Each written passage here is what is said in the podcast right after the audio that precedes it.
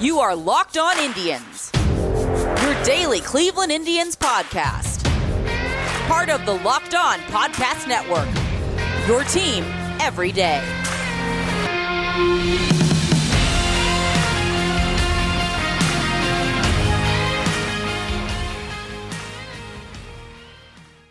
Hello, friends. This is Jeff Ellis of the Locked On Indians podcast. Today's show is brought to you by RockAuto.com. Remember, when you go to RockAuto.com, type Locked On for how'd you hear about us. Fantastic selection, easy to navigate website, great prices. RockAuto.com. So we have a ton to talk about. The Indians made one trade, but it was a massive trade. Uh, it was interesting, just the highs and lows of this deal. So let's talk about the Indians and their pitching before I get into the individual players honestly, this trade could end up taking multiple podcasts because of the depth to it. So the Indians pitching staff could handle this deal. Why? It's crazy to think about. They have traded Kluber, Carrasco. They have not traded Carrasco. Let's try it again. They traded Kluber, Bauer, and Clevinger, and it's still probably one of the top five rotations of baseball. You go back to the start of the year and you look at the rotation. Only one player in that rotation was, uh, I believe, ever listed as a top 100 prospect think about that for a time. That entire rotation at the start of the year, Carrasco is the only one who's ever a top 100 guy. Uh, meteoric rise didn't really allow for it uh, when we're talking about preseason stuff. And even when he hit the majors that year, there were a lot of people who did not have him number one. I know that June I had made him the top prospect in system, but there were many others who had not.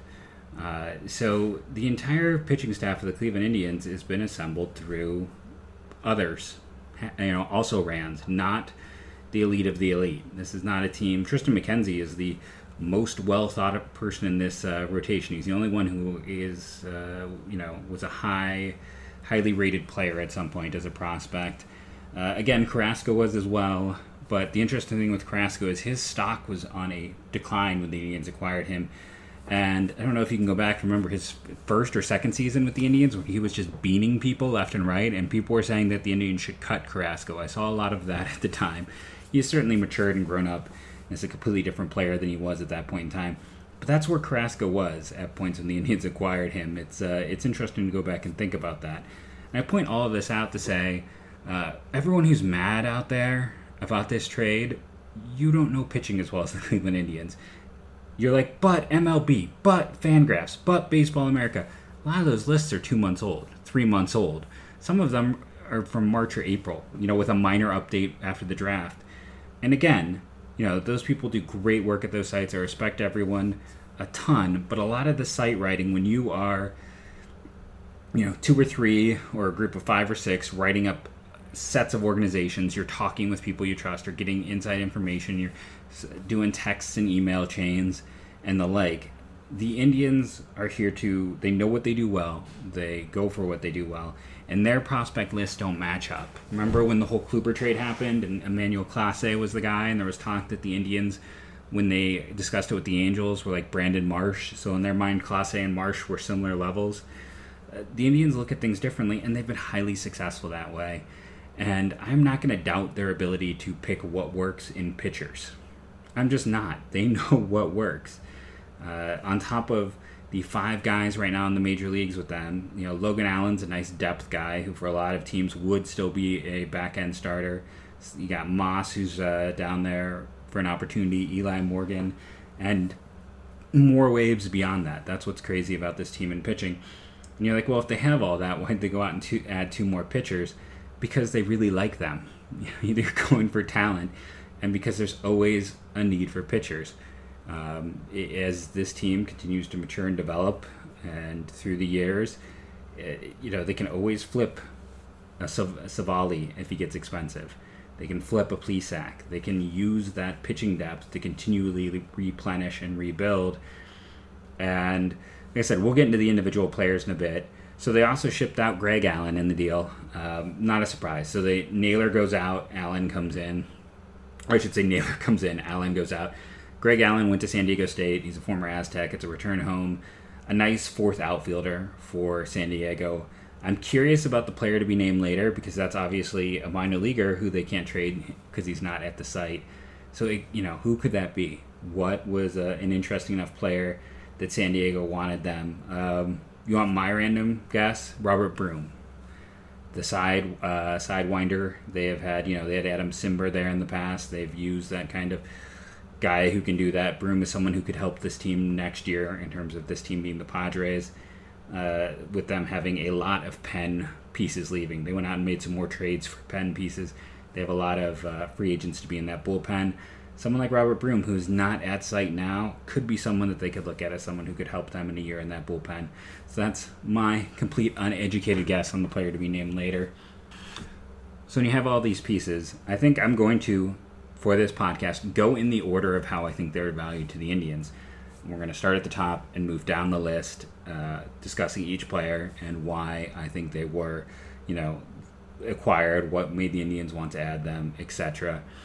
And you know, Mike Clevinger is a huge loss. There's no way around it. He was the number two on this team. Uh, you also could not look past the fact that he was. I don't think the Indians.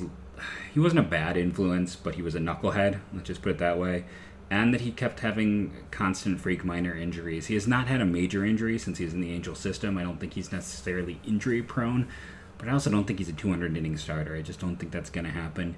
He had been inconsistent this year. Um, he had been inconsistent at points last year. When he is on, he is awesome. Uh, he's going to be a major loss from the points when he is on.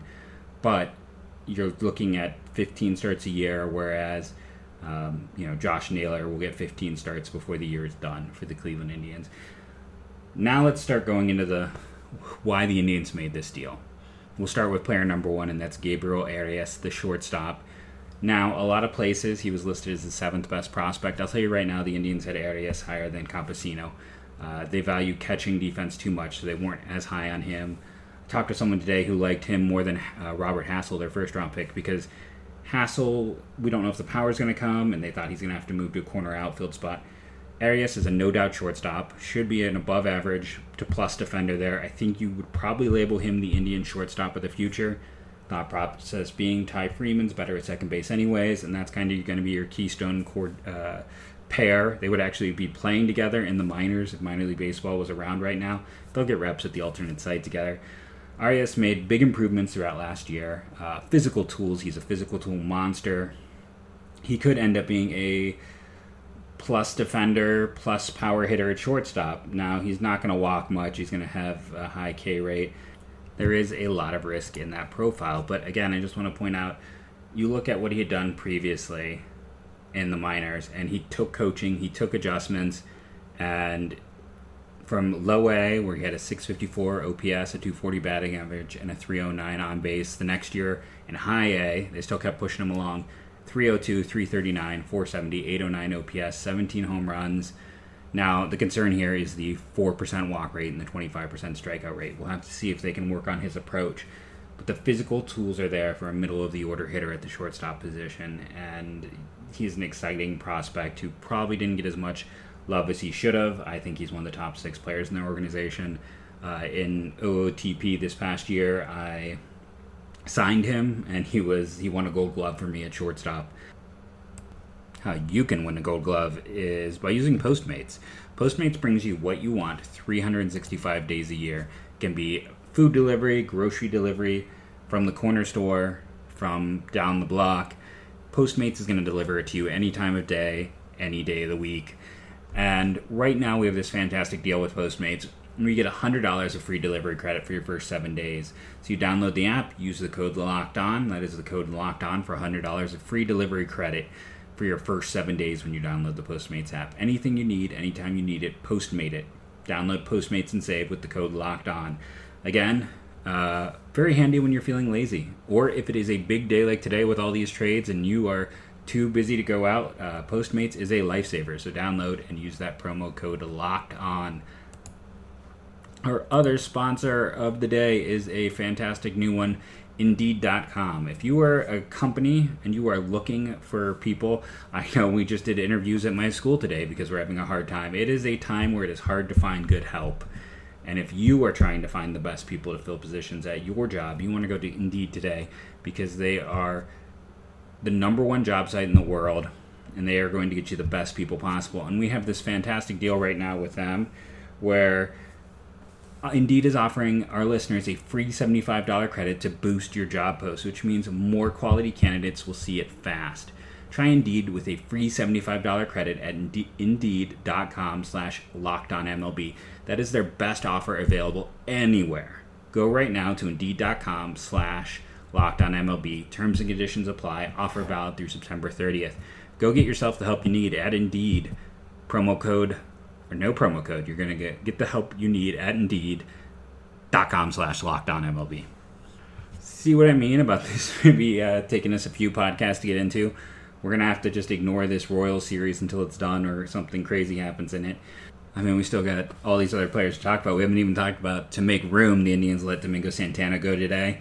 It was a low cost gamble. It just didn't work out. He was having one of his worst seasons, and the terrible defense plus the less than spectacular offense made him a player that uh, I think was relatively easy to say goodbye to. Let's get back to the deal at hand, though. I think the number two player in this deal, and this is a controversial point of view, but I think the second most important player in this deal for the Cleveland Indians was Joey Cantillo, the left handed pitcher out of Hawaii. The Indians have uh, taken a few players from Hawaii over the years. I remember getting into an argument around the draft time about that. Uh, I still think Ka'ai Tom counts, even though he was at Kentucky. He is a player from Hawaii in the Indian system. But let's get into Canti, uh, Cantili, Cantilio. Wow. Long day. I've been a big fan of his dating back to school. I think I had the Indians take him in one of, in a redraft back in the 2017 draft. That he's a really interesting prospect, really good athlete with excellent control. I'm just letting that pause stand there because doesn't that sound like the Indians type? You're looking at a six foot four athlete, strong control, yes, the control numbers last year in high A uh, in 13 starts or 13 innings weren't great, but it's 13 innings. That's not enough to base anything off of. Let's look at what he did in low A over 19 games started uh, for a kid who was 19 all of last season. He's not turning 21 until uh, December, so you know he's a very young for his class type of guy. Again, we know what the Indians think about that. Last year in, in low A, 98 innings, uh, 11 strikeouts per nine, a walk rate of under 2.5, a hit rate of barely under 5. He uh, gave up three home runs, by the way, in 2018 and 2017, his first two years in the minors. He didn't give up a single home run. People don't make hard contact. He's got good secondary offerings. Um, I think it's the changeup is particularly deceptive. He is pretty much the mold if you're going to talk about what the Indians like, look for, and do the best with. Young for his class, athletic, strike thrower, advanced secondary pitches. What more do you want? That's why I think that he was such an important piece for the Indians. I think he was specifically the second most important piece. And he's a guy I think you should get excited for. I think both Can Cantilio. See, I watched a, a, a thing with him and I saw a weird pronunciation, and now it's in my head, and I'm not sure if it's right or not. But I think uh, him and Arias are both top 10 prospects. I had a lot of people asking me, uh, where do they rank in the Indian system? I think Nolan Jones is still one. Uh, I would, I think I would put Arias two, Valera three, Ty Freeman is my four. My five is probably still Bo Naylor. I still believe in him a lot. Six, uh, See, this is the problem when you're doing this on the fly. Six, I would probably put Cantillo, Cantillo, Cantillo right now. Seven, Daniel Johnson. Uh, eight, Espino. Nine, McKenzie. And I'm probably forgetting people. Those are the uh, ten. Uh, younger Logan Allen, as he was the highest rated player for me in the draft class. And since that was an on the fly one, I totally uh, reserve the right to change it later. But again, these are, I think, you know, he's a better pitching prospect than anyone was giving him credit for in this deal at the time of this deal and amongst the fan base. So let's go. The third most important player in this deal, Josh Naylor, Bo Naylor's big brother.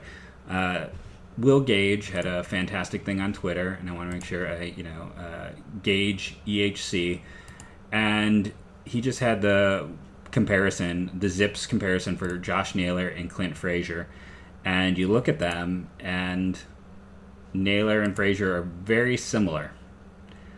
And let's get down to it. Uh, Naylor is 23. Frazier is, let's see, how old is he? He's 25, so he's older. Frazier does have the explosive power potential. Uh, Naylor has an excellent eye at the plate. And uh, they're probably about the same level of defender, as, as crazy as it'd be that Naylor was this first baseman who's not a great defender. But uh, Clint Frazier has been pretty brutal when given the chances to play defense in the big leagues. That's one of the reasons he hasn't been able to nail down the starting gig. So Naylor is very similar, I think, in terms of valuation to a Clint Frazier, and he is your third piece in this deal, where a lot of people wanted Clint Frazier as a primary piece. There are so many people who would be so much happier if the Indians had gotten Frazier and Andujar, and Frazier and Andujar is a lesser package by far than what the Indians got uh, from the Padres. And Naylor is going to step in. He's going to be the Indians' everyday left fielder from here on out. He is going to just go right into that role. And they've already said that. And you look at his numbers, I think what's most impressive about him, again, is a high walk percentage with a low strikeout percentage. Those two combined to be a guy who's safe. Is he going to be a four win guy? Probably not, but I think he is a league average guy. And the number of people who got mad at me when I'm like, hey, they added a league average outfielder uh, was amazing because I'm like, people for weeks have been saying that, you know, I'll take a league average. And then all of a sudden they make a deal and league average wasn't good enough. And Naylor, like I said, he's not going to be, in spite of having kind of a thicker build, um, I don't think he's ever going to really be a 30 home run guy. Maybe I'll be wrong at that, but he's going to always be this safe league average bat. The Indians, I mean, league average in the outfield is a huge jump. Tyler Naquin is playing great. So, you know, I talked about, I, and Indians fans, it could always be worse. You could be a D backs fan. The Diamondbacks went out to be all in, and then their owner cut off the front office at the knees. That front office had been doing great work the past few years.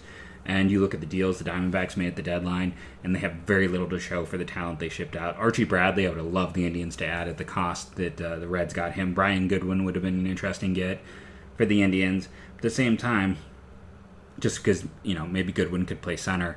Uh, Naquin Luplow is going to work in one outfield. Naylor, I'm pretty sure, is going to work in the other. Center, you know, DeShields is a great defender.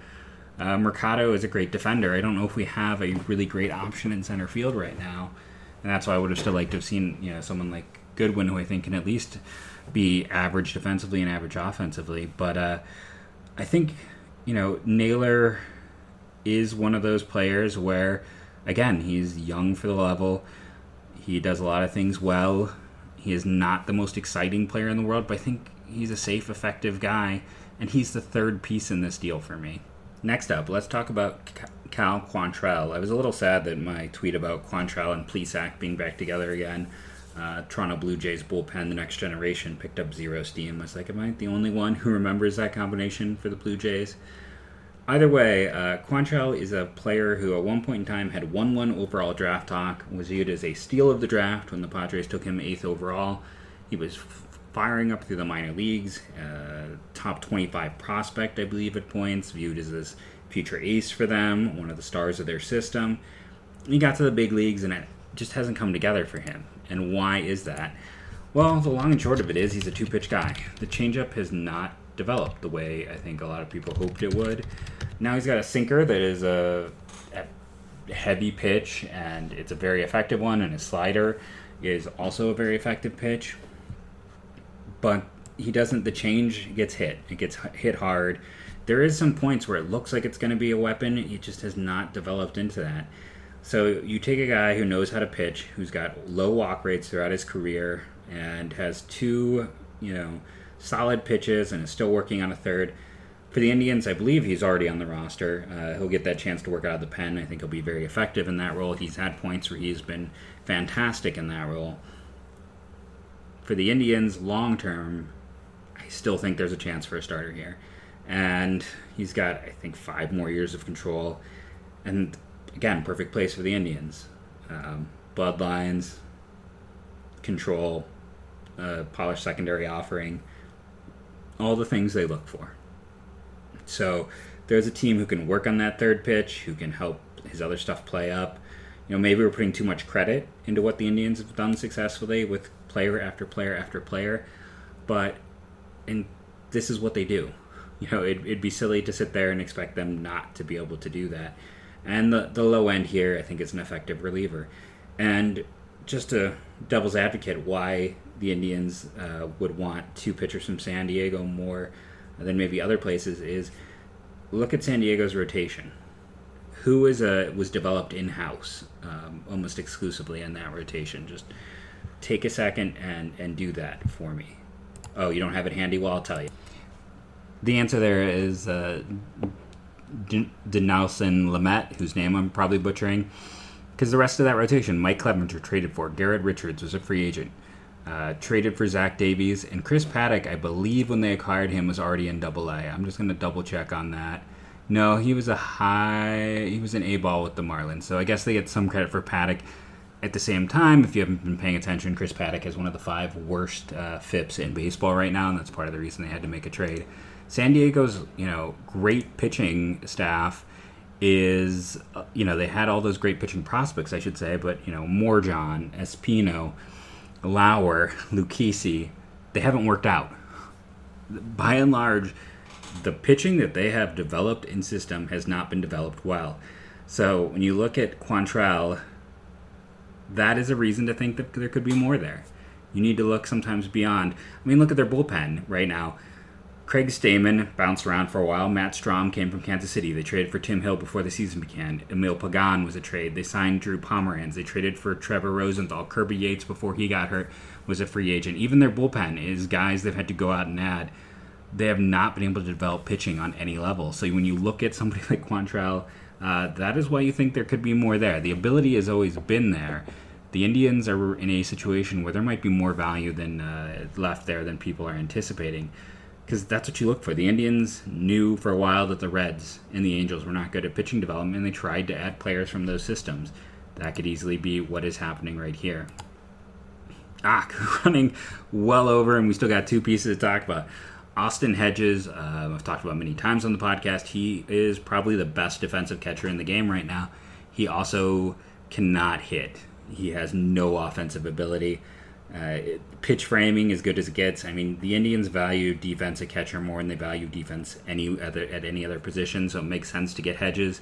It also makes sense because this uh, minor league system has zero organizational depth at catcher, and rather than play, pay someone like Sande Leone or Sande Leone, I should say, um, you know, a few million dollars like they are you know, at least you have an athletic Hedges who, when he's in there, is going to be a bonus for your team defensively, even if he can't uh, do anything offensively. And maybe there's some things they can work on or fix. Maybe there's some stuff that they can try to uh, to figure out with Hedges. But you're you're getting him for elite defensive value, and I mean he could be a backup from now until the end of time just because of that defensive ability. Owen Miller, I believe, is the only player I've not talked about yet. He is a former third round pick out of Illinois State. Illinois, I can never say, Illinois.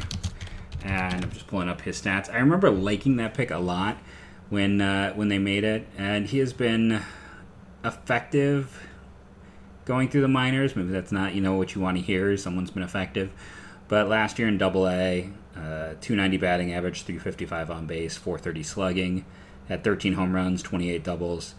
He walked 8% of the time, struck out 15% of the time. He's a higher ceiling utility player than Ernie Clement and a lower floor.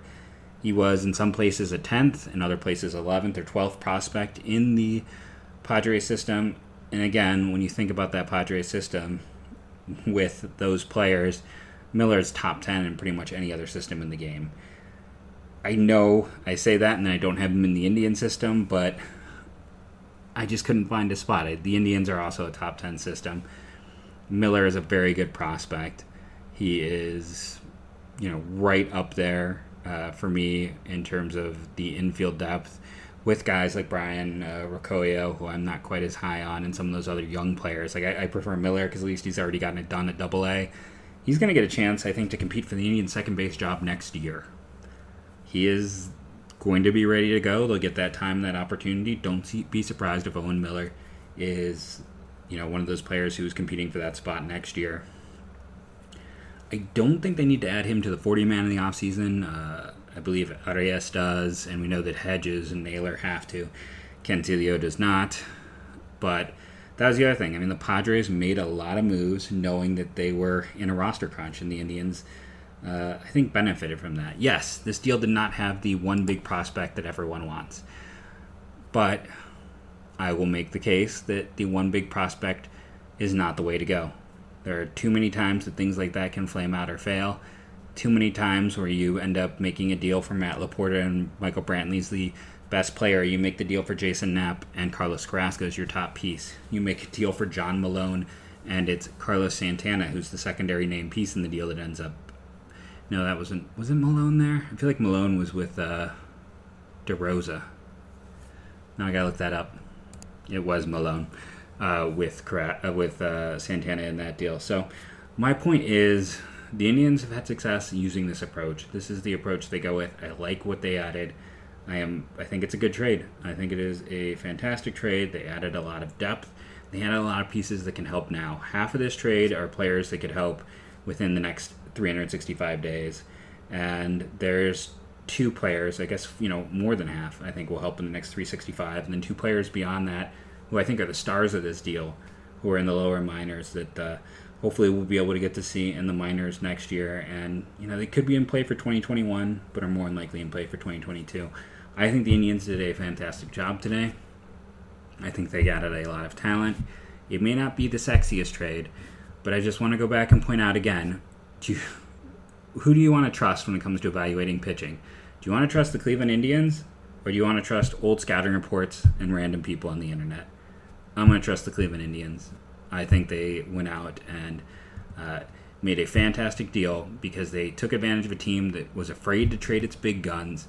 So instead, they just got an absolute treasure chest of players that are perfect for their system and can help the Indians sooner rather than later.